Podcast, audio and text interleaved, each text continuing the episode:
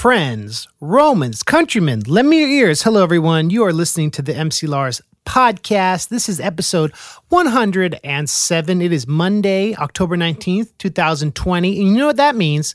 Halloween is just around the corner. Now, I know a lot of you in the past maybe spent your Halloweens going trick or treating um, with your kids or going to crazy parties or going to see ICP at Hallowicked in Detroit. That's probably not going to happen this year um, unless there's a vaccine the next week. So I want y'all to check out the Four Eyed Horseman stream, and you can get tickets at tinyurl.com slash four-eyed Halloween. There's a really cool Halloween shirt. Um, there's different merch bundles, different like you get custom art, like different VIP ticket levels. And our guest on the show is none other than Richie Branson, both on the Halloween show and today's podcast. Holler! Also, this Saturday, check out the Shacknews Stimulus Games at 1 p.m. Pacific, 4 p.m. Eastern. We play different tournaments, different games. We played Rocket League before. We played the Power Rangers fighting game. I think we're playing a new Star Wars game this weekend. So check that out. I haven't been doing my Twitch streams as much these days because I want to put more focus on the Shacknews Stimulus Twitch games because it's more fun to do like an all day tournament with all our nerdcore friends. And so if you want to watch me gaming on Twitch, that's where every month or so, check us out on the Shacknews Twitch stream, which has been super, super fun. So this week's uh, episode is brought to you by the Patreon Larsens. If you didn't know, if you sign up at patreon.com slash mclars, not only do you get my entire back catalog, you also get 100 plus songs of mine you maybe haven't heard, including songs about all the movies from the Marvel Cinematic Universe. And right now, I'm doing all the Star Wars movies, video games, and TV shows in chronological order. We have the Clone Wars coming up. So check that out. It's been super fun working on these. So if you sign up patreon.com slash mclars, you will catch the flavor, essays, behind the scenes videos, art, ringtones, acapellas, haikus. I do a haiku for everyone, and then there's a downloadable video. So it's pretty fresh. But anyway, shout out to the old school Larsens. That's what I call my awesome supporters uh, who make this podcast possible. The old ones, Prague Gator, James Collins, and Sam Casely. And shout out to the new ones, Joel Barnett, Kenneth White, and John Manis. Y'all keep this ship going. And it's been hard with the pandemic not being able to tour. Um, but it's also been it's been you know it's been really heartening to have all this support from y'all uh, it you keep streaming my stuff, you keep supporting on Patreon, you keep downloading the podcast. It's just been, you know, it's been really encouraging. I also want to shout out my in-laws, uh, Barbara and John for being so kind to us during the pandemic. And Nana, aka Barbara, takes really good care of our son Atlas sometimes in the afternoons. Well, actually, every day in the afternoons, so I can do things like the podcast and the Patreon. So shout out to you, Barbara. I know you listen to the podcast sometimes. Um, what was I going to say? Oh, yeah. It's time for this week's letter to Atlas. And if you want to call in, uh, there's a Google Voice number, and I'll play it on the podcast. And then we're going to play these messages for our son. So if you ever want to just wish him good luck and welcome to the world, he's six months now and uh, he's doing really, really well. So the phone number is 510 463 4237. Again, 510 463 4237 if you want to leave a letter to Atlas. This week's message is from my homie Steve, who was like one of the first interns for my label back 10 years ago. He uh, helped us out on Warped Tour for a bit on our first Warped Tour, and he's always been a, a great dude. He called and left a message. So th- this is this week's letter to Atlas. Is he sleeping? Is he pooping? Just checking in. How's a little boy doing? These are some messages that you left. Wishing our little baby boy the best. Now it's time for letters to Atlas. Please leave a message after the tone. Hi, this message is for Atlas. Uh, hi, my name is Steve. Um, I met your father, uh, Andrew, or MC Lars, many years ago, first through the internet, and then uh, worked for him for a little bit being an intern, um, sending out posters to different concert venues and what have you. But I just wanted to say uh, it's wonderful um, that you're here in the world and you've got two wonderful parents. I've known Lars, like I said, for for many many years, and I've met your mother once or twice, and she's very very kind um, and a perfect match for your your father as well. Um, but uh, I'm excited to hear more about you, and I hope you live up to everything that is in your potential. um, that's all I got. Um, all right, bye. Thanks, Steve. You're a good man. Uh, if any of you have ever, if you ever been to one of my shows and you see the sign I have up for credit cards, Steve designed that, and we used the same design he he made like ten years ago, and that's a little piece of Steve's legacy that joins us on all our nerdy music tours. So, thank you, Steve, uh, our Pittsburgh homie. Okay, so Richie Branson. This episode is awesome because Richie is kind of like a he he's a culture hacker. He designs games and makes memes. Not only does he do music, and we've collaborated a few times, he makes this amazing contribution to culture by like guessing what's at the intersection of culture and then doing like a hip hop spin or a viral meme spin or an internet twist. Like we talk about how, in a way, the way he remixes culture is in the same tradition as the way uh, Kool Herc remixed James Brown back in the day. The way you take culture, put your spin on it, so to speak, and then amplify your message. And so it's really cool hearing him talk about his process and his artistic approach, his new record. We hear a song from his new record. We talk about fa- he talks about fatherhood. He talks about surviving cancer. He talks about the time he was on tour with MC Chris and a fan said something not nice about him on Twitter. Chris read the piece on Twitter and kicked the fan out of the show. So yeah, that we get into that, and he gives his perspective of what it, what it was like being on stage when all that went down. And some of you might be like, Lars, what are you talking about? Um, we get into it. So this is my interview with Richie Branson. It's a great interview. It's a long interview, but it's uh, every minute of it was super interesting. So let's get into it. Uh, Richie Branson on the MC Lars podcast.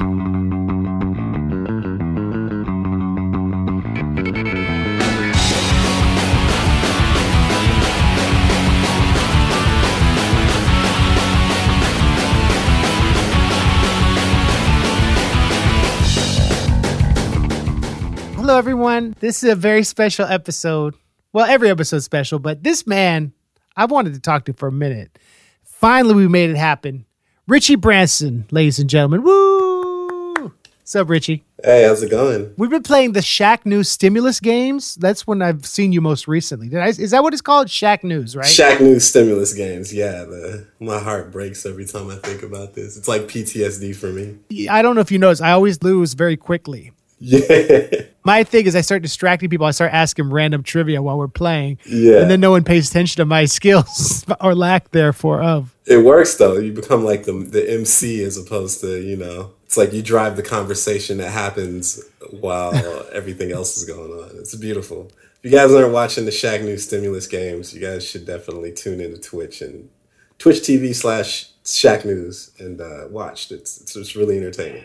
Good to give them a proper shout out, and they they actually it's called stimulus games because they're like they know a lot of us are not on tour or whatever, so they pay us to play these tournaments, and it's like so cool. Like they've invited us to do it, and it's like a it's really inclusive like indicative thing of the scene of like nerdcore there's just a whole bunch of people who have our backs and there's a great community and it's grown and you're part of that richie Oh, yeah. i think that's tight yeah, it's cool. It's it's a it's a humbling experience to to just be um, able to you know get together like this. I know it's um we we live in unprecedented times right now, so it's uh it's good to have that kind of escape because ah, it's depressing, man. it's a depressing age. it's depressing and it's like also interesting that I met you. we we met at what Nerdapalooza or Orlando Nerdfest Yep. somewhere in Orlando. I feel like was when I met you. It's definitely some Orlando-ish. I think it was either the last Nerdapalooza, which sounds about right because I was geeking out meeting everybody. That was my first time really meeting like a lot of the nerdcore proper at that time, and um, it was good to be there. I wasn't. I don't. I performed at the after party, but it was still cool. It was. It was tight. Yeah, that's first I saw you and Megaran doing it at that Geek Easy, I guess. Mm-hmm. So it must have been 2013 or 14. Thirteen sounds about right. So and then and then you were on the road a lot and you tour with Chris, MC Chris, and amongst other people. And um, the reason I mentioned this is because you've been able to build this whole career around like influencing culture, remixing culture, telling stories, like bringing the brands you love together with other things. And so touring for you is I feel like it's something you do when you want to, if it's fun and if it's right. Because it's not you don't have to you're not one of those artists who makes his living from the road. Correct me if I'm wrong. No, you're right. You're right. It's. uh I think um in my case, yeah, it's it's um I've toured. I think only three times. I toured with Chris, and I toured twice. No, three times with Ran. I toured, and Ran's just such an awesome dude to be on the road with. He's he's he's dope. Chris is dope too. Like I had a good time. Chris, that was a that was a, a tour for the history books. So. how how did you get hooked up with Chris Ward in the first place? Like, how did that happen? It was crazy. It was like right when Bring Back Toonami, uh, I put out this song called Bring Back Toonami. I was doing these these weekly anime raps at the time. This is back in 2012. This was whew, a long time ago. Wow. And I'd only been doing this stuff for about I started my quote unquote nerdcore journey January of 2012 with uh, the Cold Republic. And then after that, I started doing, um, I did a Gundam EP. And then I just started just doing, I sort of like found my lane as far as just rapping influenced by anime. And then I dropped this song called Bring Back Toonami, and Adult Swim actually picked it up. And then after that, Chris had reached out and he was like, hey, man, like, it's kind of good timing. I'm about to go on tour, and a lot of people, you know, it'd really be cool to see if, if, you wanted to go on the road. And I was like, oh my gosh, I had a day job, and I was like, yo, uh, I don't know, wow. but I, you know, I, I took a lot of time to think about it, and I was like, you know, like going on tour, hell yeah. So I told my job I was quitting.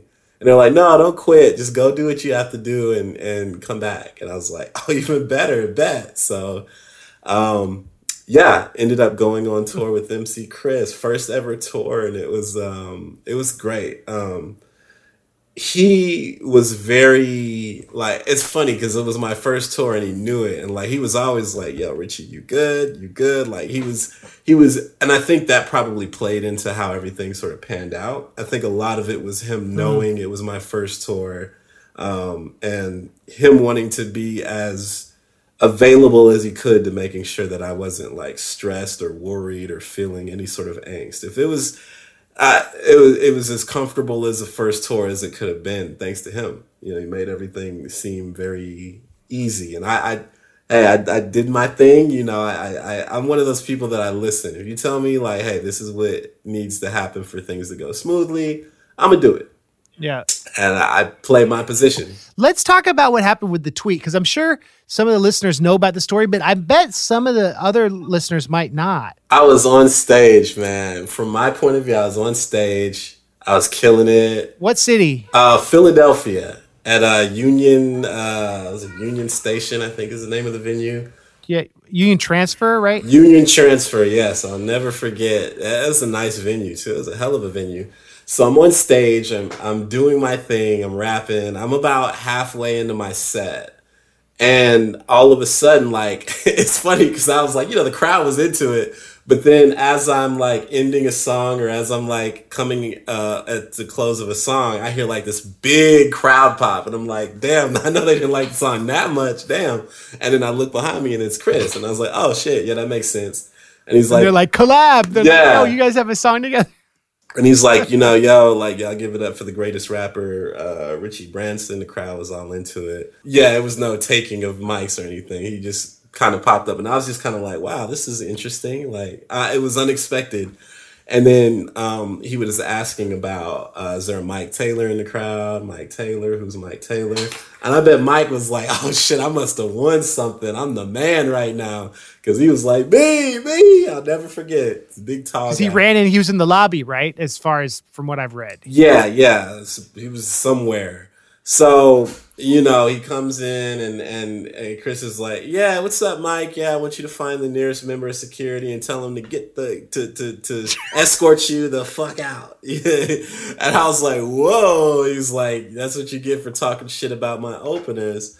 And like immediately in my head, I was like, "He must have said something egregious." Like, I thought it was gonna be something just so intolerable or just terrible but either way, I was like, ah ha ha, everybody. But it's crazy because the entire crowd was like, yeah, boo, get the fuck out, Mike, ha ha. Was it clear that it was on Twitter? I think he said talking shit on Twitter about my openers because I, I, knew to go look on Twitter after my set. So yeah, but it was okay. like you know the entire crowd was like, and that's what people don't realize. Nobody in the crowd was like, "Oh, what are you doing, kicking him out?" Like nobody was apologetic or like empathetic for him at the time. It was the entire crowd was like, "Yeah, get the hell out." So Um, yeah, that happened, and then I continued with the show. I think I made Right. Mike Taylor a punchline in the next song. It was it was all fun to me. Like it was at that point, it was just an interesting turn of events that kind of made the show better in a, in a weird way. It, it definitely made it better.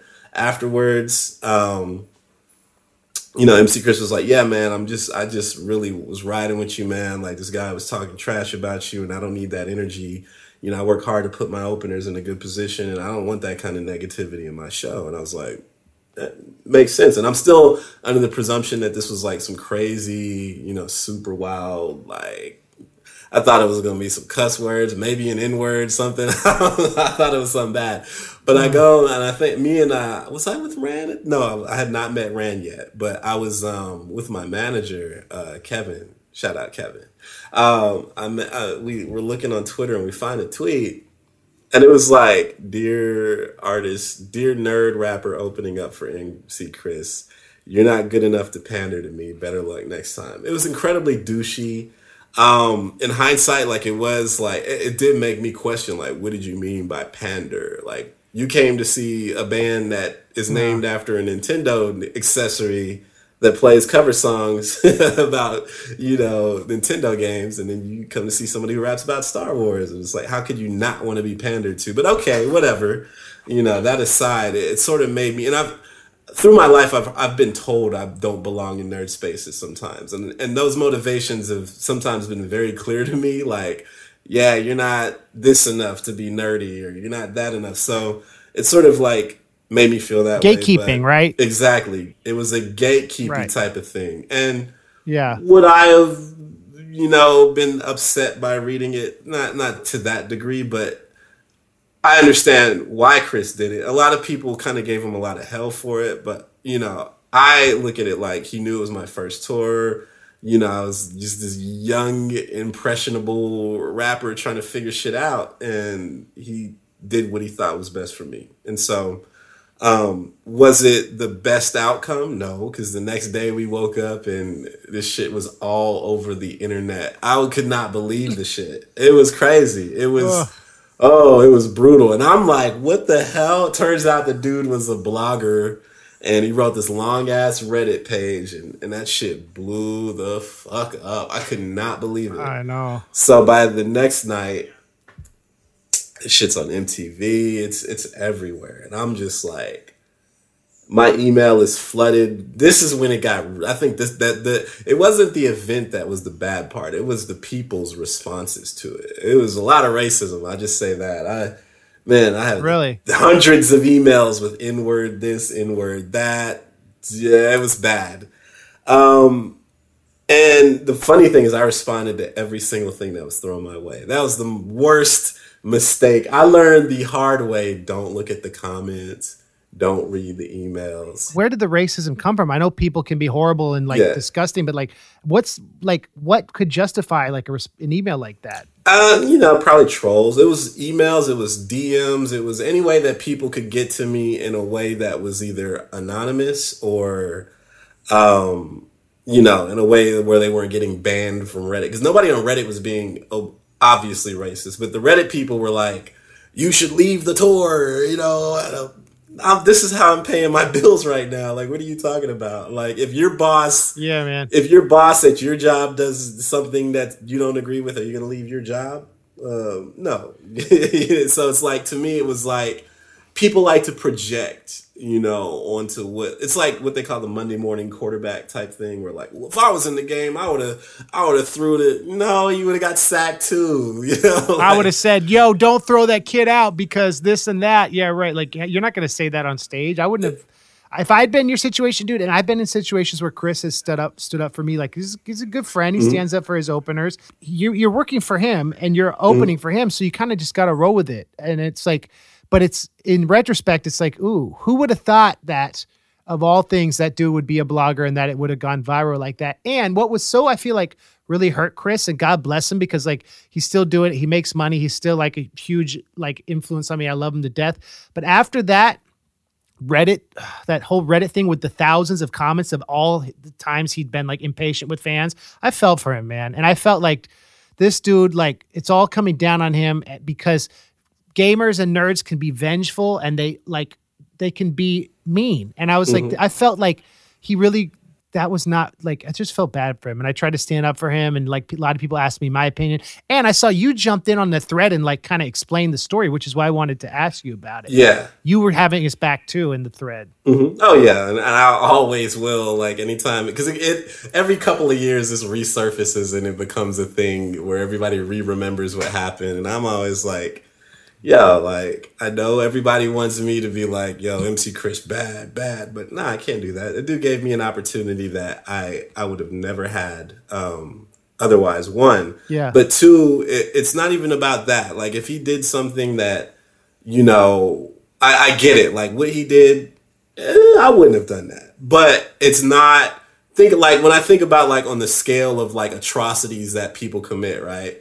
Some dude having to leave a show and getting his money back for a little concert, you know, that he planned to go to. That doesn't like that's not a cancelable like oh I can no no oh that's egregious. We are like there are people out there like you see every day like uh, there are people assaulting people. There are people doing and just Right. things that that are that are reprehensible and, and definitely worth quote unquote canceling for but you know uh, a situation where somebody was was removed from a show non-violently because of a disagreement that had that happened on twitter it's extreme and it's not right but to me it's like all right okay guys. Yeah. like you know so um to to to have that happen like going back like all of the response was just outrageous um on on all fronts and it, it- i think it got a lot of press because it was like oh twitter eh, you know it's it's some people are getting kicked out of concerts because of what they tweet so it was it was, it was the extreme of what it represented but i mean Right, that was unprecedented, and that's what was that was that was the nerd rapper kicks out fan because of something said on Twitter. That Yeah. was was like oh that was like clickbaity, and that was also like Twitter was only what three or four four or five years old, and so all of that fed into it. And then the meanest thing was people being like, "Who? Who is this guy?" To Yeah. people out because people not in our scene or didn't know the Adult Swim connection, like he got his name out there, Yeah. but not in the way you want. I don't know. Yeah, yeah, they it's bad publicity. And then like, you know, I I look at it, you know, and even over the years as I've reflected on it, it's like, you know, a lot of us in this this space, we're antisocial nerds, man. Like nobody like when I was doing these raps, like I thought this shit would stay like, oh, I'm just doing this shit in my bedroom. I'm never gonna perform this shit live. I don't know. I don't really fuck with people like that anyway. to just but so to me, when I started this whole thing on my end, it was like I never expected to be doing tours and, and selling merch and, and shaking hands and signing like that was not a part of the plan. So for for for that being the case, it's not like even Chris. I think like his stardom and his success in a way was like an experiment that blew up. Like I don't think he expected Yeah. just like I'm gonna be a superstar going on the road. I'm gonna have thousands of fans and I'm gonna pack rooms and sell out concerts and that's what the life I want. I don't think he wanted that. I think it just happened. And it's like for us, like this shit just happened to us, man. And it's like Yeah. we still have all of these societal pressures and all of these like idiosyncrasies about us that sort of don't necessarily work in a, a star is born type of environment. Like me, I, I always say it like I'm one of the hardest rappers to be a fan of because I'm so antisocial and reclusive. Like I'm horrible, and, and and and it's something I'm working on. But you are humble and you're dope. And I think those two things in nerdcore, even nerdcore adjacent, this, those go far, man. And I feel like fans pick up on that. And that's why that tweet was unfair because the dude didn't get that you are like you're talking about being a gatekeeper. You are a nerd. You're mhm. very fluent in all this culture. You grew up on all this stuff. And like the definition of a nerd has changed. Nerdcore has expanded. It's become more inclusive and more interesting. And- But what is surprising is the dude didn't tag Chris. Chris had just had a, a search that was searching for his name, and he mm-hmm. just right he just wrote "Dear MC Chris." He didn't even tag him. So Chris must have had a, his feed searching for his name, and that's why I saw it. And that's I think one of the things that like was shocking to people because he wasn't even like tagged in the tweet, if I remember correctly. yeah, yeah, yeah, it was just name search. Yeah, and you know, like I get it, But like, whatever. I get it, but it, it- it's just wild to me that like, you know, you get all these people that are saying this stuff, and it's like you guys you don't know what goes into doing shows, man. You don't know what goes into any of that stuff. It's not, hey Mimi, it's not easy um, to be an artist at all, especially if like like like if if your life isn't you haven't been in a public eye like all of your life. This shit just fell in your lap and you just made what you had to make with it. So, you know, props to Chris for for even being able to do what he does cuz Yeah. you know, I like I said like I'm the type of like I know what that's like. When I was first started, I, I had that I had that uh that youthful optimism. I was dropping albums every week it seemed like. I was just working, working, working, working, working. And then you reach a certain point and it's like, holy shit, like what the hell has this become? Like, oh my God. And then you really at that point the weight of everything starts to just consume you. And if you're anybody like me or Chris or anybody that deals with depression or any sort of anxiety, that shit'll fuck your head up, man. Like it took me five hours to do an album because I was so my mind was like mm. so not right. And my fans, I, the fans that I, I know, I, I, like I said, you have to be very patient and you have to be a very I don't know. You have to be an iron willed person to be my fan because I'm so fucking unpredictable and weird with this shit. Because this this rap shit is like I know I could rap, I know I can make music, but it's not necessarily like the the the perfect career for my personality type. You know, I'm supposed to be touring next year, and like uh, hopefully, COVID will be like at a point where it's manageable and safe. But I'm like, if it doesn't happen, I'm kind of like straight with fine chilling with my family and being home because my ba- like you know i'm gonna miss my son man. I've been thinking about that. Like being gone for as many weeks is i don't know. I'm not as stoked about it as i used to be. Of course i, I want to play music for the fans and keep doing mc lars and i will. But man to like spend time away from home is a sacrifice in a, in a new way. I bet you feel me on that. Oh yeah yeah. I spent uh i spent some time away from my daughter and it was it was like that. It was it was a lot of facetime and a lot of yeah, uh, it's it's not something, especially as they get older and they start like talking and like, you know, you don't want to miss milestones. And like they grow like at the at the especially like from one to two and two to three, like they grow so fast. Like it's like one minute you're like goo goo gaga dada, and the next minute like you're having conversations with these little ones about life and they're like where did you learn that word how are you like the way they learn yeah. words and you're just like how do you know what that means like it is the craziest experience to to watch a little child grow and i bet especially having a dad who's a wordsmith and a culture culture maven like they have a lot of interesting like uh yeah like i bet it's i bet it's cool teaching them about what you like or what you don't like and like relating to them and so in a way better than it's a creativity that transcends anything else, I guess, in a way. Yeah, and it's wild because um, especially when they get old enough to listen to music and understand it and like it. My daughter heard the death and resurrection of Marcus Brown, which is a song about like life. I guess it's it's one of the most personal songs I have. But in the intro, when she was one, I taught her how to say "I love you," and her "I would you." That's how she would say it. So I recorded her saying it, and that's what the song starts with. So fast forward, she's now three. She hears the song and she's like, "Daddy, who's that?" I'm like, "Oh, that's you saying I love you." And she's like, "That's me." So then there, beautiful. So when she first discovers this song and she's like, "That's you rapping," that's you, or not rapping. She don't know what rap is, but that's you, Daddy. That's you singing. Yeah, that's me.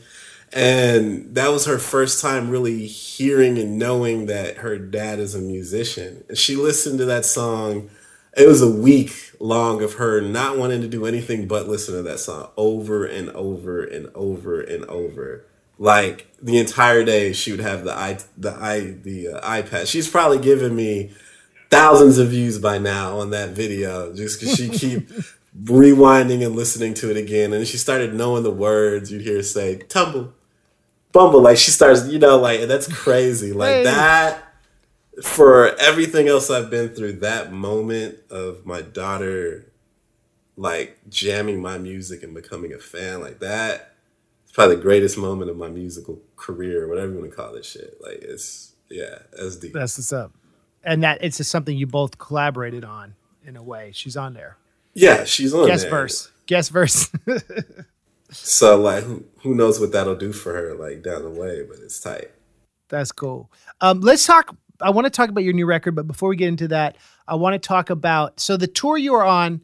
uh, Mega Ran. So back switching gears back to the tour. Mega Ran joined that tour shortly after that show, right? Yeah, the uh, I met Mega Ran for the first time the next night. We had a show in Baltimore. I was contemplating not doing that show because it was so much heat from Philly and you know people were in my inbox oh i'm gonna come to the baltimore show and throw shit at you or i'm gonna hack- heckle you. Like the internet to me at that time was like a fucking uh, hot hell for lack of a better word. It was hell. And so i was scared that that vibe that i was getting from the internet was going to translate and actually be felt in person. And so yeah Ran happened to be in the city, and so he wasn't supposed to join the tour until later. Later, like I want to say a week into it, he was going to join the tour and, and and be a part of my set. But that night he happened to be in Baltimore. He's like, "Well, I'll come through. How about I come through, do a couple songs, and I'll I'll kind of get the heat off of you and introduce you." And my first time meeting Mega Ran was in this crazy situation of of me being scared to do a show. And I remember I was backstage like, damn, I'm pacing back and forth. And of all the nights, this was the most crowded. Like, you know, people usually kind of show up eh, halfway through the opening set sometimes. But this night, it was packed. Like everybody was there to see this sucky dude that the internet is, you know, because everybody believed Mike was like, yeah, Richie Branson is trash. Everybody just ran with that. Oh yeah, you're trash. You don't belong in the tour. Like, have you heard my music? Like, what are you talking about? But um, anyway, right. so everybody was there, and Ran goes out, does a couple songs, um, and then he gives. What's the venue? Uh, Baltimore. What was the name of that venue? It's not Ottobar. Auto Bar. Yep, yep. Ottobar. Yeah. So Ottobar. We're doing a show. I'm scared as hell, but Ran just like gets the crowd so warmed up. And then, you yeah. know, by the time like he's like, yeah, now I want to introduce y'all to, and he just bigged me up so crazy. And I walked out to like a crazy applause, crazy applause did my thing, and afterwards, I think that was the night I had sold more merch that night than every other show except Dallas. Dallas was the only night I had more merch sales, but that night my merch line was crazy, and so that taught me the most important lesson I think I've learned uh, in, in these years is that the internet and real life are two different places no matter what you feel the internet has to say about you, it does not translate into what the real world and how people will receive you in real life.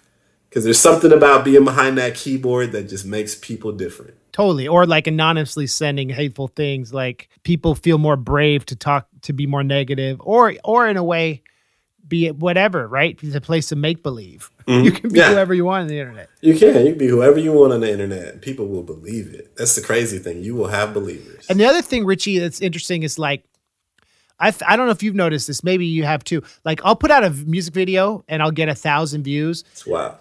And then I'll play, which is like you know on the low end, and then I'll play a show and there'll be 200 people there, and it's like, like, mm. so that's confusing too. Like you can have be bigger as a touring artist than you can be to, next to a YouTube artist who doesn't tour. Like it's so weird. That's that's new. Yeah, it's like the it's like it goes to like the like I said, two different worlds. Like there are artists that can have thousands and thousands and thousands of views on YouTube and have a huge following on YouTube. Put them on the road, see who shows up. It's a whole different thing when you have to get like it's easy to go watch yeah. a YouTube video, but it's a lot harder to like build, and that's why it's so important when I see see artists start to like you know stream on Twitch. Any way that you could communicate with your fans and like actually, you know, build that fan base, you know, it, it's different when you do that. When you have merch, when you, it's all about like getting people to want to see you, not just listen to your shit. Anybody can put your shit on the radio, put your shit here, anywhere, but the fan base part of it. And I'm I'm sitting here talking about it, but I don't even do that. Like I'm I'm such a weird mother when it comes to all this shit. Like I don't know how I managed to do what I've done, man. Like this this rap life is so incompatible with my personality, man. It's crazy. But hey. You're interesting, Richie, because you are like you're the internet artist who has toured, who puts out music, who gets hired to like help companies hack their brand or whatever, but you still put out you I feel like you put out records more regularly than a lot of artists. Like from the underground to the stars came out in June and yeah, that's your new record. So like let's talk about that. Let's talk about that Yeah. album because you came back with the fire. People were ready for it. Did people know it was coming? Like what was your release plan? Talk to me about that. I that. think people thought that it was that album. I had, I had announced it and kickstarted it in 2015. Okay. 2015, I kickstarted that, and um, I had this vision. I was like, "All right, this is gonna be dope. I'm ready. I got the fire." I then, um, shit, like right after that, I, I found out I was expecting my first child, and I got sick at the same time, and I was like it was just weird. Like I found myself being tired all the time. I was winded. My throat constantly hurted. So when I would record, I couldn't record to the ability that I wanted to. And I kept updating the fans like, yo, I don't know what's going on, but hey, I can't record this shit like I thought I would. And turned out I had thyroid cancer, which on the spectrum of cancers, if you want to get cancer, thyroid is not a bad cancer to get. Ugh. But if you are a rapper who gets cancer, thyroid is a bad cancer to get because it's all here. Everything they got to do is right next to your vo- vocal cords and your whole voice box. So uh, I had to get surgery to remove. I had three tumors on my windpipe. They came in, took that shit out. Um, and to this day, like I can't, I can't play a show more than thirty minutes, if that. Um, if I talk too long, like my shit starts hurting. I've got nerve damage, so it's uh, Oh man. yeah, it's it's still difficult for me to do. I feel like Darth Vader, you know, he has to wear the mask. I mean, I can still swing a lightsaber and do all that cool shit, but it's just a little harder for me. you know?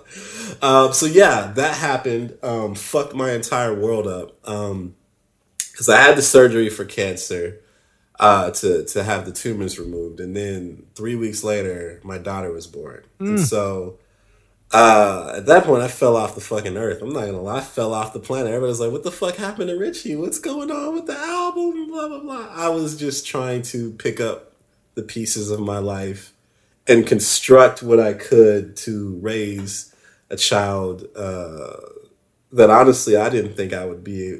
I, I didn't think I didn't. You know, when somebody tells you you have cancer, the first thing what happens to you is you get preoccupied with death. Like, and for somebody who, if you have any sort of depression or any sort of any sort of mental health things going on, like you do not want to be preoccupied with death. That is, yeah. So I spent years just getting over like the thought of dying young and the thought of like and to this day i'm still a, a super i'm still super pessimistic about that stuff. But needless to say it took a while to sort of figure out. And then the crazy thing is like when i was sick and i had my daughter that was november 2016 i had my daughter november 2016 i was so fucking broke yo. Like I, my car got repossessed the week after i got out of surgery. My daughter was born we had rats in our apartment. I remember walking to the rat the the, the dollar store with like three dollars in my pocket, and I'm like, do I buy this little food or do I buy some rat traps? Like, what are we doing here? Where were you living? Wichita Falls, Texas. Oh boy. So my wife was handling, you know, she was working as a teacher and you know taking care of everything. I was I was just like in a bad spot, and I mean, we were staying in this horrible. All this apartment was so bad rats and shit, you know, it was just sickness, rats, a kid, a newborn. Like it was just like this, just It's the ten plagues of Egypt. yeah. yeah, it was this crock pot of just misery. Like I was so miserable. Oh man. And then, you know, at the time I was doing all this like little these little projects and stuff because I couldn't rap. So I started making memes and funny videos. And uh I dropped um what did I drop? I dropped uh all kinds of funny shit. I was just made I dropped this this meme where I was like getting robbed by a Pokemon Go. so Squirtle robbed me and I got shot by Squirtle and I did like 10 million views. I was just doing all kinds of just funny videos and, and managing to just build my Facebook and it was kind of crazy. It was like a really good time. But I wasn't making any money. Like I was still broke, getting all these views because they weren't on YouTube and they weren't monetized because I was an idiot. But anyway, we get to a point where we're coming up on December, and two things that turned my life around happened in December. One, I um I oh, no, that was December 2015. All right, so rewind. December 2015, we dropped Life After Death Star, which was like a really dope project. It was Star Wars and Biggie mashed up, and it was the craziest. It was the craziest project ever. It, it blew up way more than I thought it would, and it was dope. Me and my cousin put that together. Blew up like the Death Star. Yeah, it did. And then I went on tour with Ran. I went on tour with Ran in January. We did an East Coast, a West Coast run. We went through the, the Pacific, uh, Midwest, you know, all that Southwest, all that good stuff. It was a fun tour. Beautiful drives. And I remember, yeah, when I knew I was getting sick, is I we were in San Jose and I was supposed to perform, and I could not do it. I was laid out on the couch in the green room, like sick, sick, sick, sick. Felt like I don't know what COVID felt like, but this shit felt like that. But it was so weird because I never got that sick before, just on to a point of exhaustion. And so after that, like I started going to the doctor and stuff started to become clear as to what was going on. So by fast forward, now we're in uh, you know, October, I got the surgery, my kid's born in November, and everything is shit. Like my life is shit. You're not sleeping, all that stuff, normal dad stuff, right? Yeah. Yeah. Yeah. Yeah. So then, like, I remember I was, you know, I was just trying to figure my life out. And then I got a phone call from Bleacher Report um, not too long, like, into December. And they're like, yeah, we just, we like the way that you do all this, this stuff. We want to hire you to do it for us. You're moving to Cali. And like that, life changed. Six months later, I bought a Maserati. Like, that's how crazy things change. Like, I went from, and so then, you've got this whole other issue, right? Like I went from being like super just broke broke to to having more money than I've ever made in my life. I didn't know what to do. I don't I, I don't like the you know it's like I, I equate it to like a diver. Like when you when you're at the bottom, you have to come up slow. Right, right, Like, right. If you come up too fast as a diver, like you get fucked up and you die. so the same thing happens with like any sort of situation you're in. Like if you come up from the bottom of whatever you think is the bottom and you end up being in this super successful spot overnight, it fucks your head up. And that's why you hear a lot of stories about like whether it's athletes or rappers or whatever, like when they go up, like shit just changes. so I've got so many stories like of like I'm, I got robbed in Colombia by some drug dealers. Like What? I've got a lot of stories. Yeah, I got so many stories. Like 'cause at, at that point, I just started traveling the world, man. Like I had money, I had time.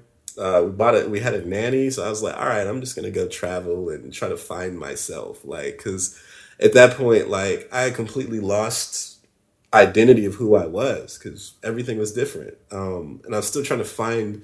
I guess you could say I was trying to find inspiration to get back to the album because at this point I was just so shot. Um, had so many conflicting emotions that I had to, I guess, explore and figure out like what, what, I guess, you know, I just had to, I had to learn some shit. So I learned a lot of lessons. Getting robbed was a big lesson. That let's you gotta tell that story, even if briefly. Okay. What where were you? What happened? How are you still living? Like that's nuts, man. Yeah. So I went to uh, Colombia, just random, took a random solo trip to Colombia. I went by myself to South America. Um, so I get to the city. I'm walking around trying to figure out. I at this point, I know Spanish now, but at that time, I knew no Spanish. So getting by in a Spanish speaking country without knowing Spanish by yourself is not something I recommend. So don't do that. So, pro tip number two if you don't speak Spanish and you're in a Spanish speaking country, if anybody comes to you talking in English, stay the fuck away from them because they're up to no good. Yeah. So this guy comes up, he's like, My brother, how are you liking my country? I'm like, Oh, it's cool. He's like, You know, if you need weed, you need anything, I got you. Weed, yep, I want it. What's up? So he gave me a little. This is how to get you. Gave me a little sample. He was like, "Yeah, take this back to the, you know, to to wherever you're staying. Smoke it. If you want more, hit me up on WhatsApp and we'll make it happen." So I get back to the crib, roll a little blunt, smoke it. It was alright. I mean, it was not. You know, I've come to realize that weed down there is not. It's nothing compared to the weed that we have here. But when you're, you know, three thousand miles away from home, it'll suffice. So I was like, you know what? I'll go ahead and get like a little eighth. Just I was only there for four days, so I was like, I'll get four days worth of weed. Had you always wanted to go to Colombia, or like No, it was just totally random. I was literally just like, why not? So we go, you know, I go meet with the guy to to, to buy what I perceive to be a couple days worth of weed, a little eighth, you know, to hold me over till I go home. So we meet um, on this little side, like the way the city was set up is like there's a touristy area, and as soon as you walk out that motherfucker, it is not safe. So we get across the street from the touristy area. He sits down on the curb, and the guy, you know, he's like, "Yeah, I'm El Jefe. I'm the boss of this city." Probably bullshit, but he was still like, you know, yeah, I, you know, what you need, what you're looking for. I was like, "Oh yeah, well, I told you, boy, I just wanted a little bit. I'm only here for a few days." So he's like, "Well," he pulls out this big zip and he's like, "Well, this is what I got for you. It's going to be um, a million pesos, which is three hundred dollars." I was like, "I'm not buying that. Like, I, I I only wanted a little bit. I'm not about to carry this big sack of weed around with me in a country I've never been to. No, not happening."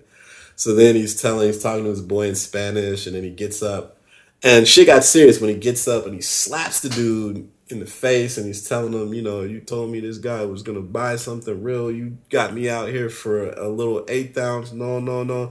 Then he looks at me like, give me the million pesos, and I'm like, uh, no, I, am not buying anything. Did you like, have no, it on you? Just... No, I did not have it on me. Yeah. So, but he was like, um, this is when I realized how clean their setup was. Like, this is the type of robbery where I was like, you rapscallions, like, I got to give it to you. Y'all setup was crazy. Okay. I'll never fall for that again. So, you know, they're like, you know, no, you're just to give me the million pesos for wasting my time. And I'm like, no. so then knives come out, and I'm like, oh, oh, okay. And then a door opens up. It was like a car, like where I was sitting, like maybe six feet to my left, there was a car that had been parked there the whole time dude gets out the car and opens the door. Yeah, if you don't want to give it to us, then we're just gonna go for a ride and figure it out. I was like, all right, if I get in that car, it's probably not gonna be good. So then they're like, eh, there's an ATM right across the street, right there. Go get it. I was like, oh, okay. So they follow me, knifing back to the ATM. And the way the ATMs are there is they're like little enclosed, like phone booths almost, where you go into the, the open the door, you go in, and so it was big enough to fit me and another guy in. So the guy's in there and he's like, "Chick, get it out." So I get six hundred thousand out. Give him six hundred thousand pesos. Like, that's all. I don't know why my dumbass was trying to short these people, but I was just trying to go out. I was just I don't know why. I just maybe it was pride. I didn't want him to get me for the whole amount. So I'm like, here's six hundred thousand. That's all my bank will let me get, baby. No, do it right. again. Do it again. Oh, Richie, you really pushed your luck, man. Yeah. So once they got the million pesos, they all run off. But I'll never forget what the dude told me before uh, he ran off. He was like, "Yeah, anybody." He's like, "You a nice dude. If anybody talks to you in English, don't talk back." And he ran away, and that was it. I got robbed. So after that, I'm like, "Oh man, this is crazy! Like I can't believe this shit." You know. So I go. You were lucky, dude. Yeah, I go to a bar, and at this point, I'm sad. I'm by myself. Like I have nobody there to like. I was like scared because you know I'm solo, so I go to a bar. The guy's like, "Yo, you look like you're having a rough time. Like, you good?" I was like, "Ah, nah, not good." So then he's like, pulls out this little baggie of of Colombian nose candy. He's like, "Hey, you know, this will help you out." I was so depressed. I was like, "You know what? I never did coke in my life, but I was like, damn it, here we go." Took a little rip, and I was like all right, cool. Hey, so forgot all about being robbed. Me gusta. The, the trip was great. yeah, me gusta. Hundred percent pure. I've never done coke. What does it feel like? Is it like having like Bryce Whitey Cracker said? It's he says 15 minutes of BS of you're hype and then you're down. But I don't know. Maybe Colum. Tell me what it was like. This was more like 30 minutes. Since it's pure, I guess the time lasted a little longer. But it's like it's almost like I, honestly, I don't know why it's illegal. Like you sniff it, you feel up, and you're just hey, you know, okay, cool. I'm hyped and I'm focused. I see why stock. I've never done it since, but I see why like stock people use it. I see why people use it. It's like Adderall on steroids. Like it just makes you. But Adderall lasts longer. But Coke is like it just gets you up and you just can focus on whatever the hell you want to focus on. Like you had 10 cups of coffee or something like that or Yeah, like and you just you're walking with your chest out and you just feel invincible and and full of energy. It's not You know, I don't, I don't know what I thought it was like some shit because I swore up and down all my life. Oh, never touch that. Oh, that's horrible. But I did, it, and I was like, "This is it. This is what people are dying to get to. Uh, like, how many people have died in the name of transporting coke to America? Right. And I'm like, this is what people die for. What does it feel when it's done? Do you feel tired then? Um. So I guess in my case, it's like I just came back to normal. But when I was describing it to one of my friends who's who's an enthusiast of that, he was like, "Well, if you have cut cocaine, then you feel like you, your come down is horrible. Like you said, you come down and you just feel uh." But he's like, since you had pure, like your come down is a little less. So I came down to normal. Although the next morning, I think what happened was I woke up the next morning. I was paranoid as hell. Like I heard some knocking on the door, and I assumed it was the people who robbed me, and I was just like freaking Ooh. the fuck out. So he's like, "Well, yeah, that's that's a part of it. Like you might feel a little paranoid when you come down for your first time." And I was like, oh, "Okay, that makes sense." I don't know. Yeah. So cut meaning they put stuff with it to stretch it longer. Yeah, so like um, you know, when they get when they get it to by the time they get to America, like it's not pure anymore. Like they've cut it with baking soda or they may have cut it with uh flour, you know, just stuff to like, Oh. you know, dilute it so that they could get more money and they could stretch the money further. So, you know, like they're selling like hat like it's like if you took weed and mixed it with grass so that you could sell more uh, you know, something like that, yeah. Or if you make an EP and do seven skits, and here's my new record. Yeah, you go. Yep, yep, yep. It's like this is half skits. so okay well speaking of records from the underground to the stars dropped and uh, it's cool like it was cool going on your spotify seeing that your fans are peeping your songs because like they're definitely it's cool to see oh like i like when a, a friend of mine drops a record and then their new songs go into their top songs on spotify you know? Because it means that the album's got a good reaction. Yeah, so like I, I the way I described it was like it's so very because it represents like the past five years of my life, which have been like uh I, hey, this has been a movie. So like, you know, there's songs that that are coming from somebody who's, you know, broke as hell. You got, you know, like um commoner versus commoner, you know, I'm talking about my car needs new parts and shit. You know, and then you've got songs like um uh Drift King where I'm just talking, you know, about, you know, having a nice car that can get sideways that represents a part of my life. Um you've got songs that are, you know, specifically targeting like depression like Paxil which is written about uh is named after the medication I was prescribed for depression that I stopped taking. Um and so, you know, you've got like just all of these different sort of like pieces of who I am. You know, whether it's the mental health part, whether it's the fact that I like fast cars and I've owned some cool cars, or whether it's the fact that I've been um, traveled so much. You know, I've got a couple of songs where I reference some of my travels. did you really almost quit rap to become an edm producer I did, yeah. is that true Yeah, that that song that that, that song that I produced, that was the first record I made after uh, I recovered from the surgery, and I was like, "Oh, there's no way I'm gonna rap again." So let me just start getting good Oh. at this. So that Yeah. was the record I made. To so I, I had it all planned out. I was gonna be my name, my DJ name was gonna be DJ Psycho Menace, that's like like Psycho Mantis, but Psycho Menace, and I was gonna wear a gas mask to gigs, like Psycho Mantis did in Metal Gear Solid that's tight that's tight that was my gimmick. Like I was going whole. I was looking up gas masks on Amazon.com. I was too broke. And things are expensive for a good gas mask. It's like a couple hundo. And like at the time, I mm-hmm. didn't have it, but I was like, you know, yeah, I'm gonna get a gas mask. I'm, this is gonna be my new career, the rebirth of, of Richie Branson as this EDM producer, because Lord knows I can't rap anymore. And so, kind of like an MF Doom thing, but like if you were not without the rap. exactly, exactly. So I was gonna be the MF Doom of EDM. How's the reaction been? Do you feel like fans have been? Talk to me about that. I think I, I've.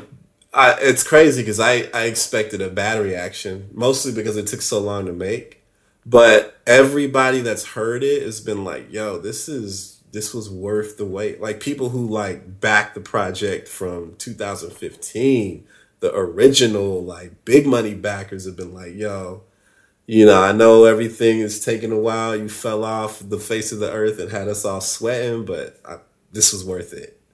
And to hear that from the people who believed in me five years ago to hear that they still believed in me now, like that, I don't know. Words can't explain what that means to me because shit, if I had an Yeah. artist that that I believed in five years ago, and you know, all of a sudden they drop into some shit now, I might be like, meh, I ain't listening to that shit, or I might be like, oh, oh, you just nah, this ain't it. You fell off, dog. But to be able to make sure that they felt good about the project that they believed in, um, that was really good. And to see just like new fans that have listened to it and been like, yo, this this dude is spitting. Like, wow, he's really dope. And and I think a lot of it, it's crazy because there's a version of the album that exists that's about 12 songs. Um, and I think I cut seven of those songs and started over. So like um yeah, it's been through some revisions and like I think you know, I think like and it's funny cuz now that I'm in the game development, like I see the way that the development cycle for that album went is a lot similar to how game development goes where it's you get feature creep. It's like you never want to say okay, it's done. It's always oh, we could add one more song or I need to capture this mood or I need to do this and so Yeah. I think there was a year of that for me where I was just like, well, no, I think there's one more song. Eh, let me do this. No, let me do that. Nah, this, you know, and so, and it kind of alludes to the point you made earlier where like, it doesn't like now, like the music that I make, there's no calculation in terms of will this sell? What will this do?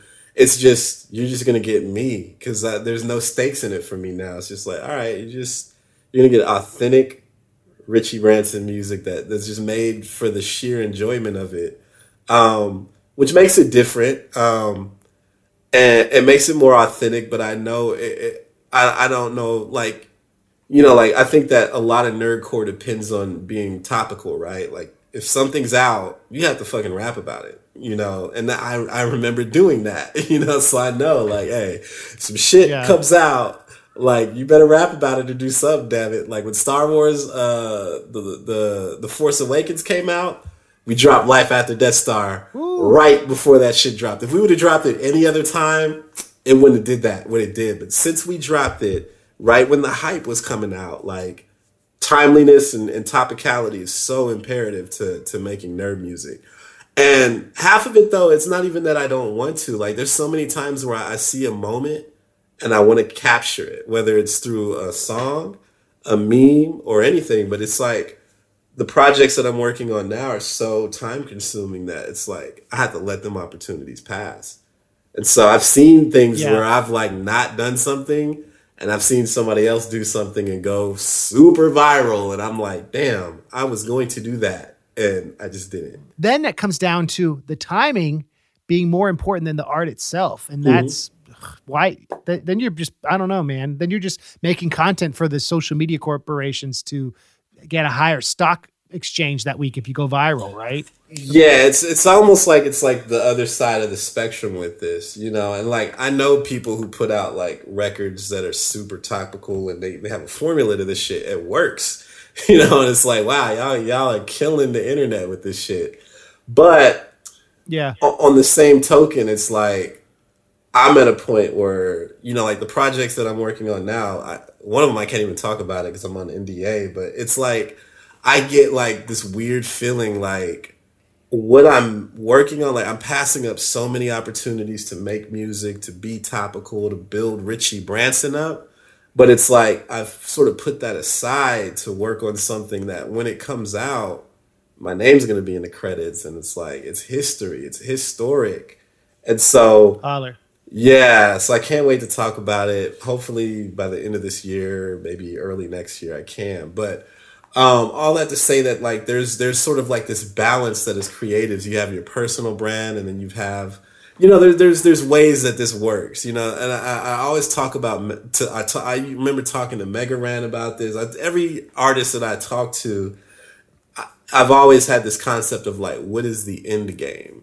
You know, it's like with Jedi, what is your blue ghost moment where you become one with the force and that's just what you do? You know, what does that look Yeah. like for you?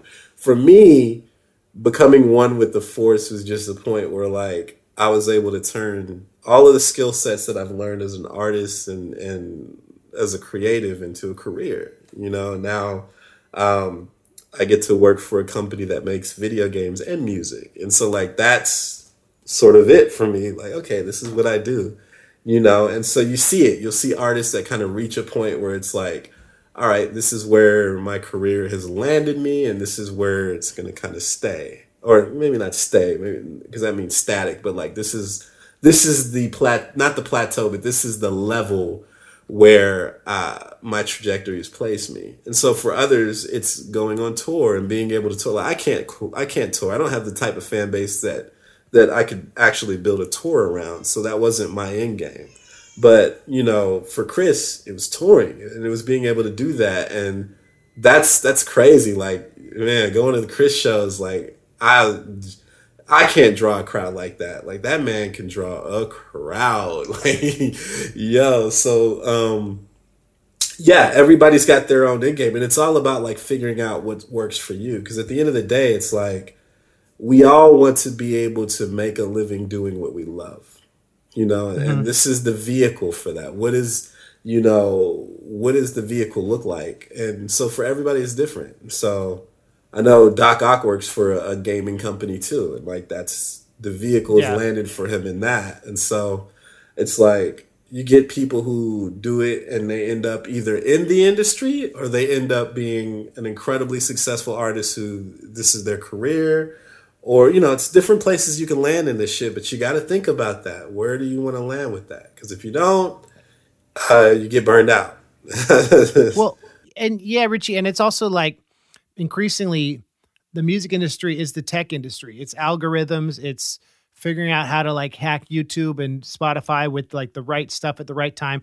And it's not and so if you're like someone like you or me who's good at marketing ourselves as a brand, mm-hmm. that's a skill set that is fungible and relates to other things. And so like I like how you said it. The end game is just I feel like self being self-sustaining in our case like being able to help be there for our family and like mm-hmm still loving music, man. I always when I you know I do Patreon and I do songs every month, but I try to make sure that I'm in a mode where I'm excited to record and I want to, and I'm not just punching the clock because I mm-hmm. know if I'm not trying to do it because I want to, it's going to suffer. My fans will know. So staying authentic to me is endgame. Being pa- truly passionate about the things I care about because that makes me a better husband. It makes me you know a better person. It makes me a better friend and I never want to feel like the industry's used me because you hear stories of people like in the 90s screwed over by a label deal, yada yada yada, and we we have the privilege of not ever having like like an album shelved right by a label. You know? Ooh, yeah, that's the worst. That. yeah. I've had a, a, production deal go sour, real sour, and it hurt, and it, it kind of made me never want to even try to to chase after uh, like a, a, industry level music deal uh, because it's it's terrible. What they do to artists is I've seen it firsthand. It's it's not cool. So you know, it's like the art versus commodity. There's some people that are really good at churning out music quickly and, and getting it up and hacking the algorithms, and it's like if that's that's the end game as well. That's an end game as well, and it works to people who are able to output like that. I can't. I used to be able to do that, but now it's like I had to find another way. I think if I never got sick, I'd have yeah. like um, two million subscribers on YouTube, and I'd be throwing all kinds of shit up there. But you know, I can't. I can't output like that, so I had to find a another route that for me is, has been just as financially uh, lucrative, but um, it just it's a different energy. It's it's just different, you know. So it's it's all about finding your way, you know. That's what's up. I wanted to end asking you two questions. I never asked you where you got your name because your name isn't actually Richie. No, you want? Can you tell that story? Yeah, sure. So yeah, this kind of goes into the thing I was talking about. So yeah, almost ten years ago, uh, one of my friends got signed to Def Jam. Um, my cousin had produced a single um, for him. I had produced a single for him. Uh, he flew out to audition for L.A. Reid. Uh, he performed both singles in front of L.A. Reid, and L.A. Reid signed him to Def Jam that night.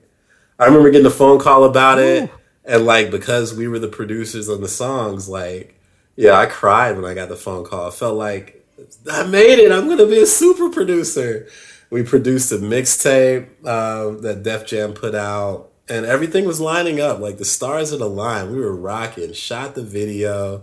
What's the artist name? Bone. He's a good dude. Good dude. Okay. The song's called Homegirl. Okay. Look at a very vulgar song, but that song was hot back circa 2009, All right. circa 2010.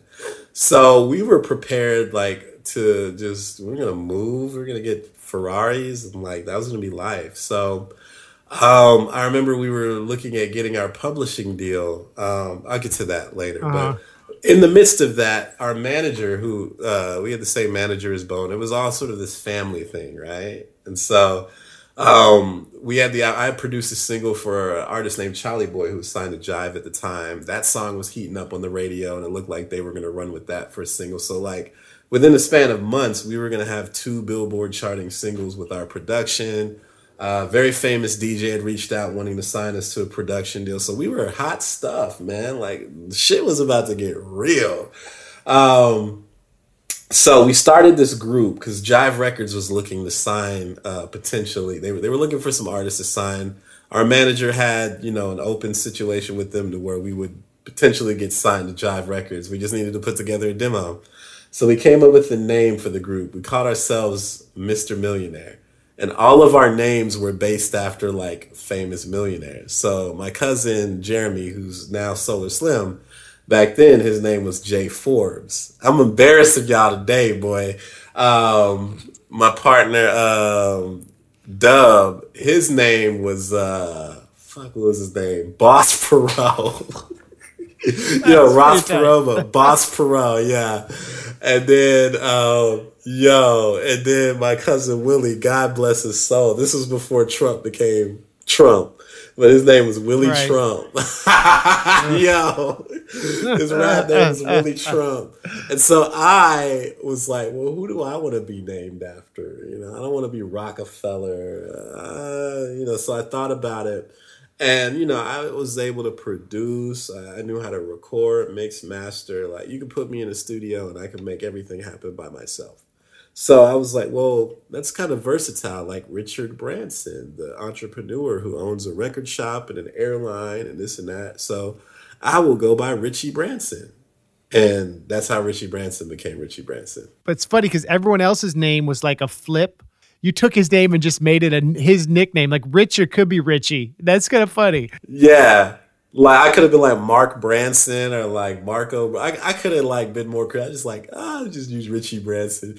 I don't know what the hell I was thinking. I hate the name. It's I'm. Richie. I'm Richie. But it was just, yeah, in hindsight, I, I probably would have picked something else. You know, my, Lars isn't my real name, right? You probably knew that. I thought your name was Lars though, because it sounds such like a Lars. like it sounds like a name that would just be, oh, his, his name must be Lars, but it's not Lars. right.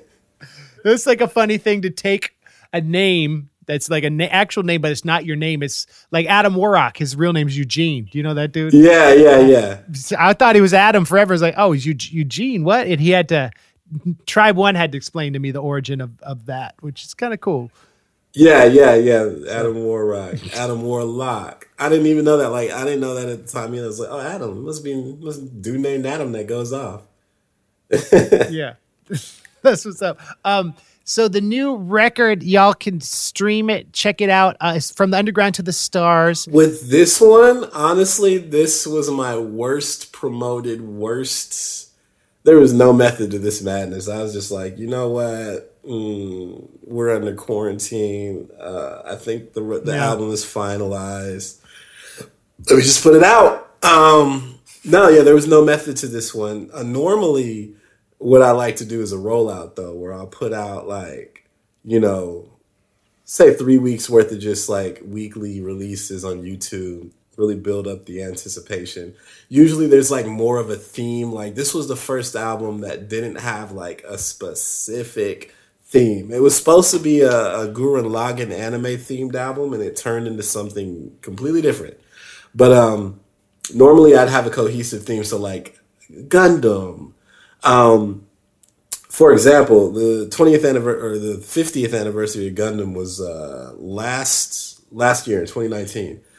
Originally, like my plan was to drop Space Noids. It was an album about like inspired by Gundam. I was going to drop it around that 50th anniversary year, but I was sick and I, I was depressed and going through a lot of shit, so I couldn't. But that would be how I would approach like my projects. I always try to anchor them to some sort of big moment in social consciousness, even if I have to create the moment. Like perfect example, I made a game called Harambe versus Capcom, where I put Harambe into Capcom and gave him a story, and, and it was the funniest shit. But um, I did that uh, not too long after Harambe died. Um, and you know he had Right. become a meme at that point so i was like how do you how do you just like my goal is to kill a meme like my goal is to do something so outrageous it just takes the meme to a level of like well, shit this is not a meme anymore this is just a part of culture and so that was harambe Right. versus capcom but my boy had a song that he did called dicks out for harambe so i was like all right well I remember that. yeah, we're just gonna use your song as a trailer music. Let's get a Spotify link and you know get all. I told him get all your shit together because this shit is gonna go.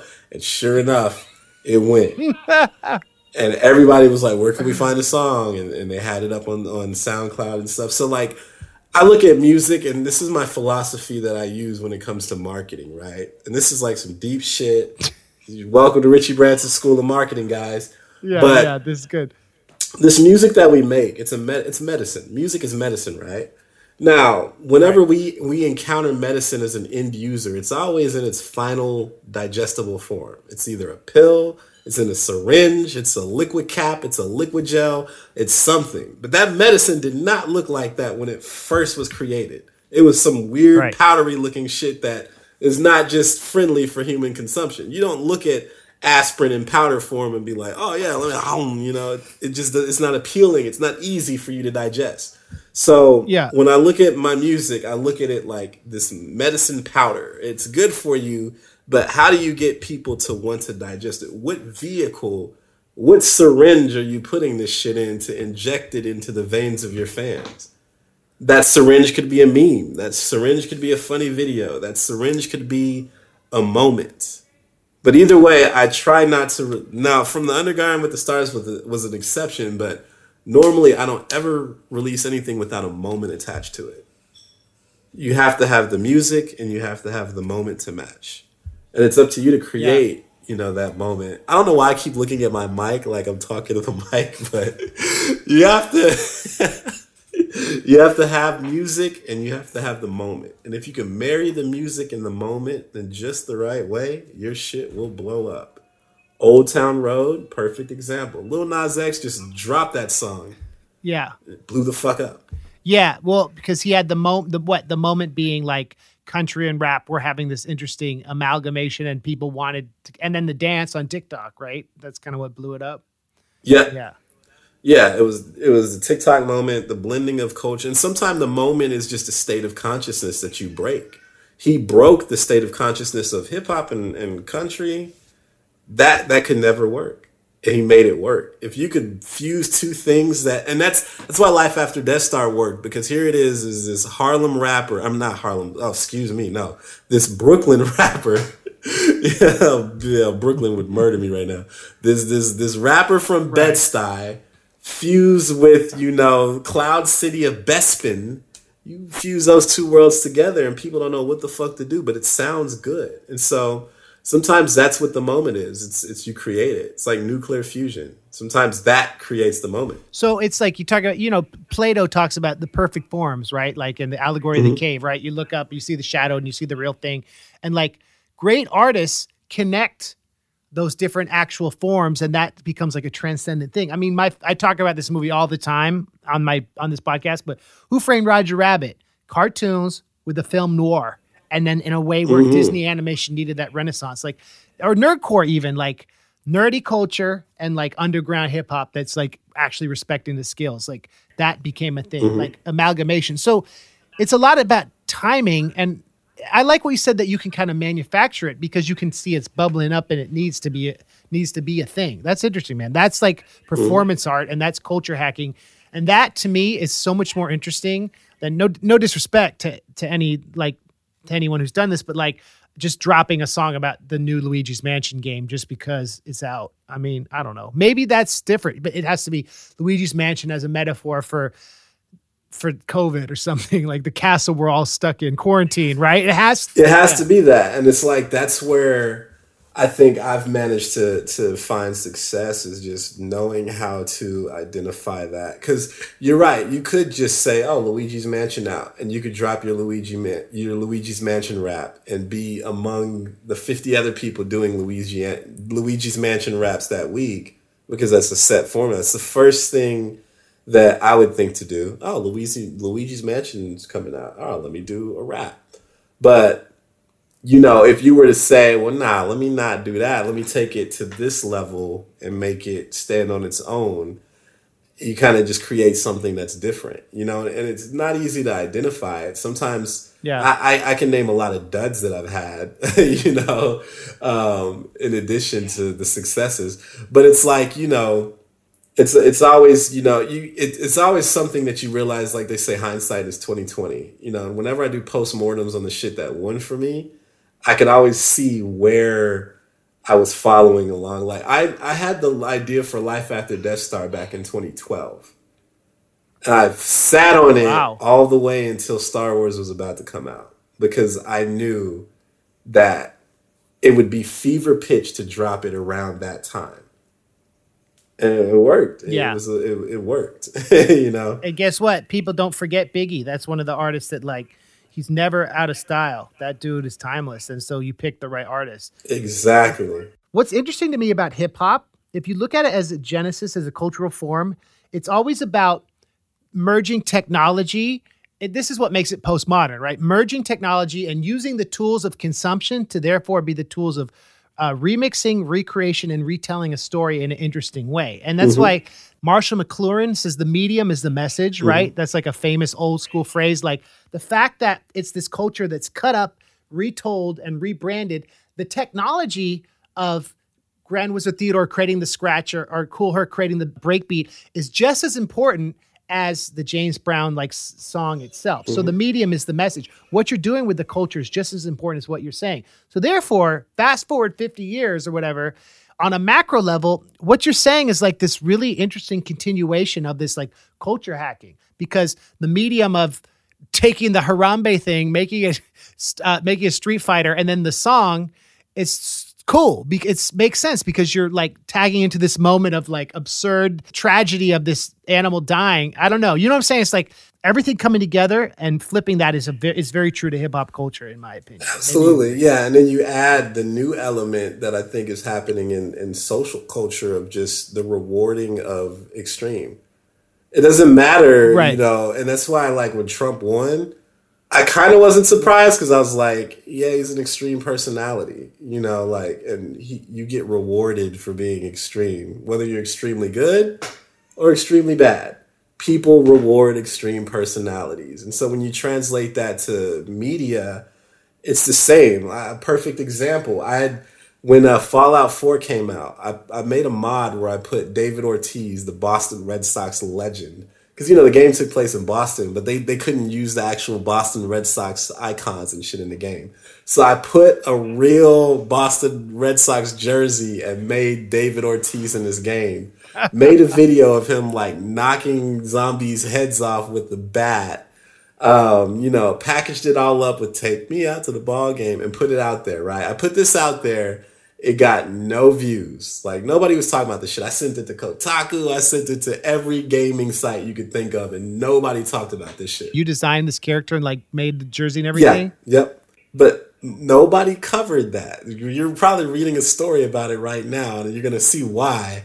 Is because the Boston Globe yeah, the Boston Globe they did an article about it, just a little write up, like, "Oh, look, uh, Boston fan creates uh, David Ortiz." So it was just that one site that covered it. The dude wrote a little little write up about it.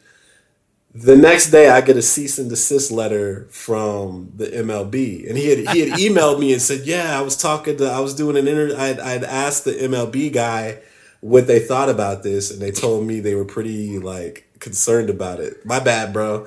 But what ended up happening is because he reached out to the MLB for comment on this story, and they sent me that cease and desist. He made another article. MLB threatens to sue Game Modder for creating Fallout mod. That's news. And every news site that I sent that shit to covered it with that as the headline. MLB suing Fallout modder because he put David Ortiz in the game and the shit blew up. So extremes, I told you. The fallout was bad for them. yeah, the Fallout. Yeah, it's the Streisand effect. Like nobody was talking about the shit. Yeah. And then everybody talked about it, you know? We mentioned we were doing this. Anyone who who missed our Twitch tournament, the Streisand effect is. You brought this up and you reminded me about it. She had a picture of her house, right? And she asked that people like to not post it, and because of that, it went viral where her house was, like the photo of it. That's kind of the Streisand effect, right? Yep. When Is you that try it? to hide some shit. Yeah, it is it. Same thing with Beyonce. She had this like crazy, ugly photo that was taken of her during the Super Bowl performance. And I think like she tried to get them like snuffed out from the cameraman or something happened. She tried to get them removed. And now they're all over the internet as memes. So it's like, Right. yeah, you got to, it's a cost benefit analysis, but it all goes back to that principle of even the news, they cover e- extreme shit. You know, whatever you do, if you do it extremely, Stream. you'll get coverage. So, what else? What's more extreme than putting Harambe in fucking Street Fighter? You know, like that's extreme. What Big Daddy Kane ain't no half stepping. Don't do it unless you're totally all in. Exactly. Um, I didn't expect to bring this up, but I think it's funny talking about Harambe and the memes of 2016. We did a song that was like, in retrospect, not times times so well. I actually did two songs as this character, one with you and one with like a bunch of other rappers on my album, which is now it feels like a dated title. It was called the Jeff Sessions. Yeah. Oh God. Yeah. it's one of my favorite songs I've ever worked on, and I think you did great. Will you? Do you want to explain? The, you know what I'm talking about? The two frogs. Yeah. The Pepe and uh, that boy. Yeah. Uh, that was actually a yeah. That was a dope song. Oh my God, that was a really good song. We could. I think we could have made a video for that, like even just a low, like a very basic animation or like just screenshots. I think that it would have caught on. But like, it's cool because I like because it's the two memes. It's Pepe, the old frog, and then the new kid, Dat Boi. And it was kind of like our relationship is me as like the old MC in Nerdcore, and you as the new guy who's getting all his all the shine.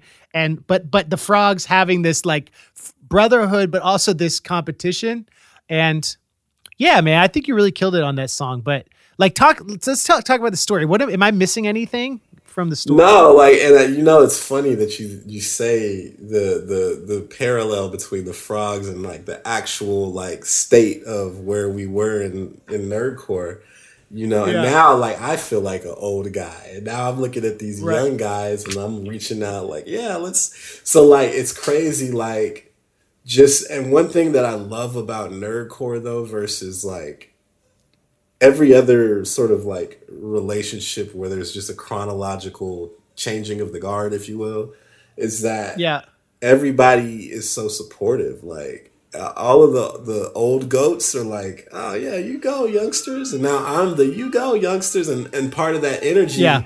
I owe to you guys. Like when I did a song with you, I felt like fuck. I just did a song with Michael Jackson, like because Hey. that's what you guys were when I was like getting in. And I was like, okay, MC Lars, that's that guy. Mega Ran, that's that guy. I remember I sent when I sent an email to Mega Ran as a fan, like, yo, I want to one day make beats for you, and he was like, oh yeah, I bet if you got some, send it. Send him some fire, and he was using it on his album, like you know. That's next what's thing up. you know, now we're like, you know, we're boys, and so like it's crazy Yeah. to see. There's no other genre of music where that happens on such a, an easy level of just like you know, and I've got you know cats that I'm collabing with now that that were sending me those type of emails back in the day, like yo Richie, like uh, let's do a song together. And now like we're doing songs together, so it's like um, the energy of just you know this this this collaboration that just continues and continues, and you know. I, I would love somebody needs to fucking be a, a historian for nerdcore and really sit down and Yeah. like we need to like really organize the history of like this is stage one this is era this era because now we we have multiple eras or generations of nerdcore you know well, you'd be probably third gen, right? yeah And now we're in Gen five, maybe. yeah i think gen 5 because now it's like yeah these guys are so young man like like it made me feel old.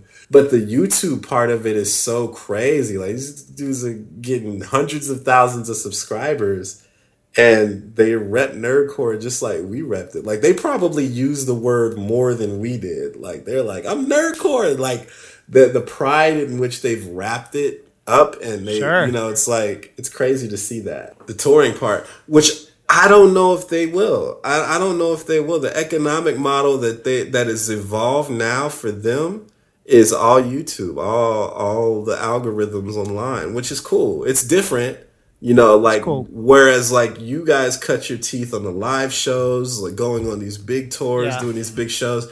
Now it's like their game is just big videos on YouTube, which is it's cool. It's different. Me, I don't know. Like I personally, like I, I and I, I've, said this a lot. Like I'm not the YouTube type of like that that model for me. I think I've always been more of the I need to have iconic moments created and then somebody reaches out. Like after Life After Death Star, uh, what was that film company?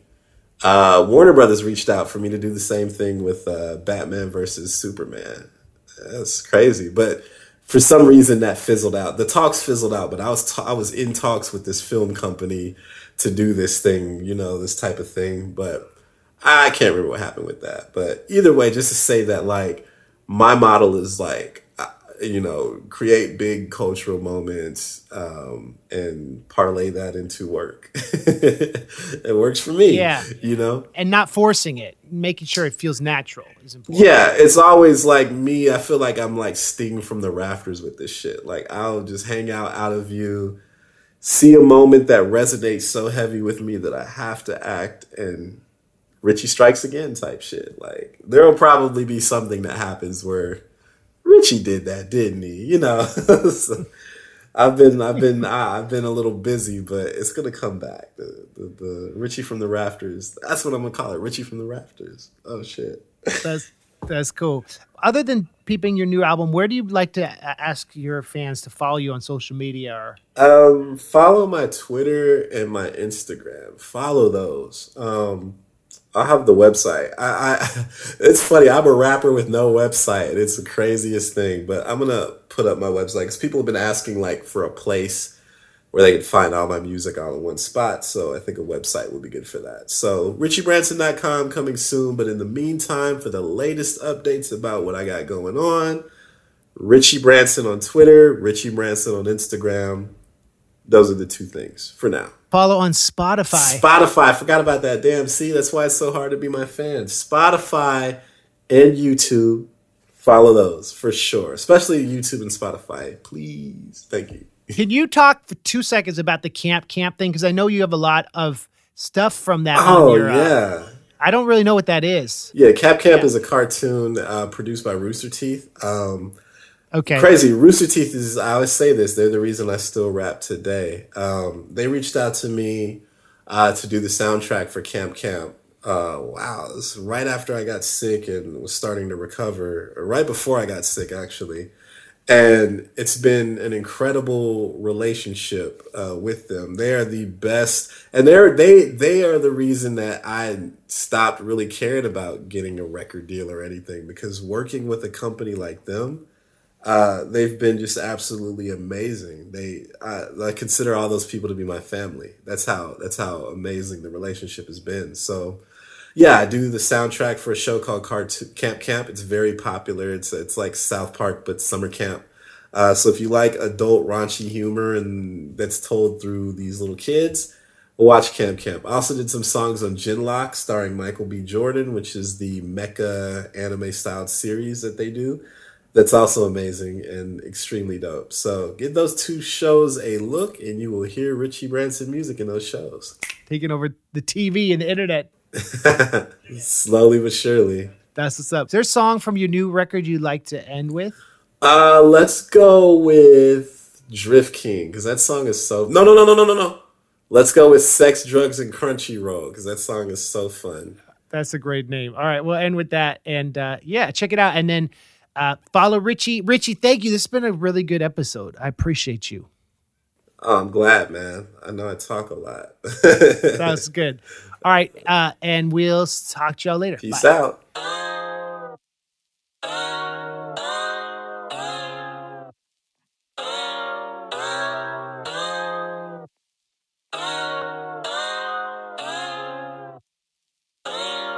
I just had a bad day. My girl say she got me. She gon' bring me Pocky. She gon' give me sloppy. She say she love all the ink on my fucking body. She told me she's a writer and I'm her Kawasaki. Started underground, ay, now my vision starry. Ooh, 2600 on my hoodie, that's Atari. Yeah, my door suicide. Ay, call that Hari Kari. Ooh, trying to trade my Maserati up for that Ferrari.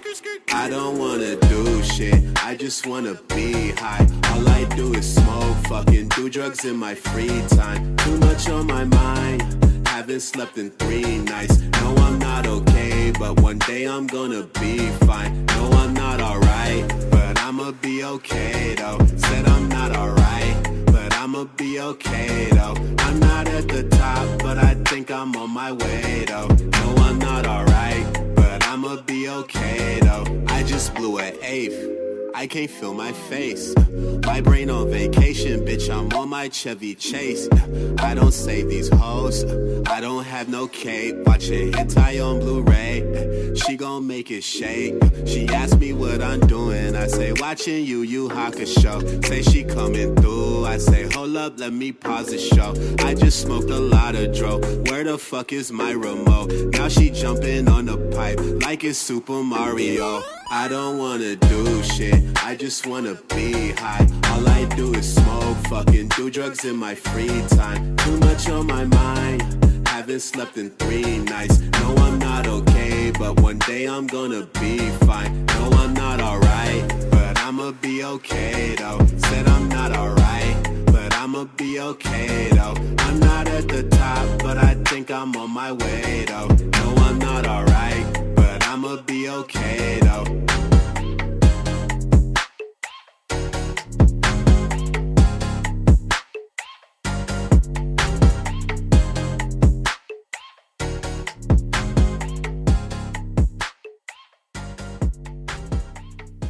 Richie Branson.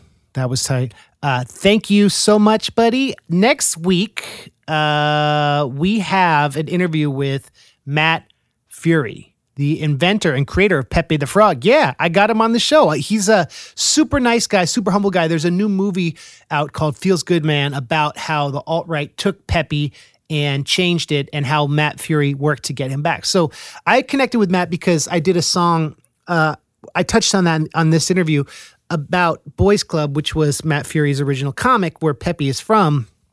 And uh, we talk about that. We talk about fatherhood. We talk about his process. It's a great interview. Don't miss that. I mean, it was so cool to get him on the phone talking about the movie. So tune in next week. Thank you all for listening. Richie, thank you for your great interview. Stay safe, wear the mask. Uh, Biden Harris 2020. Yeah, said it. Remember to vote. Uh, and that's what's up. I love you all. Thank you for your support. Okay, we'll see you next week. Peace.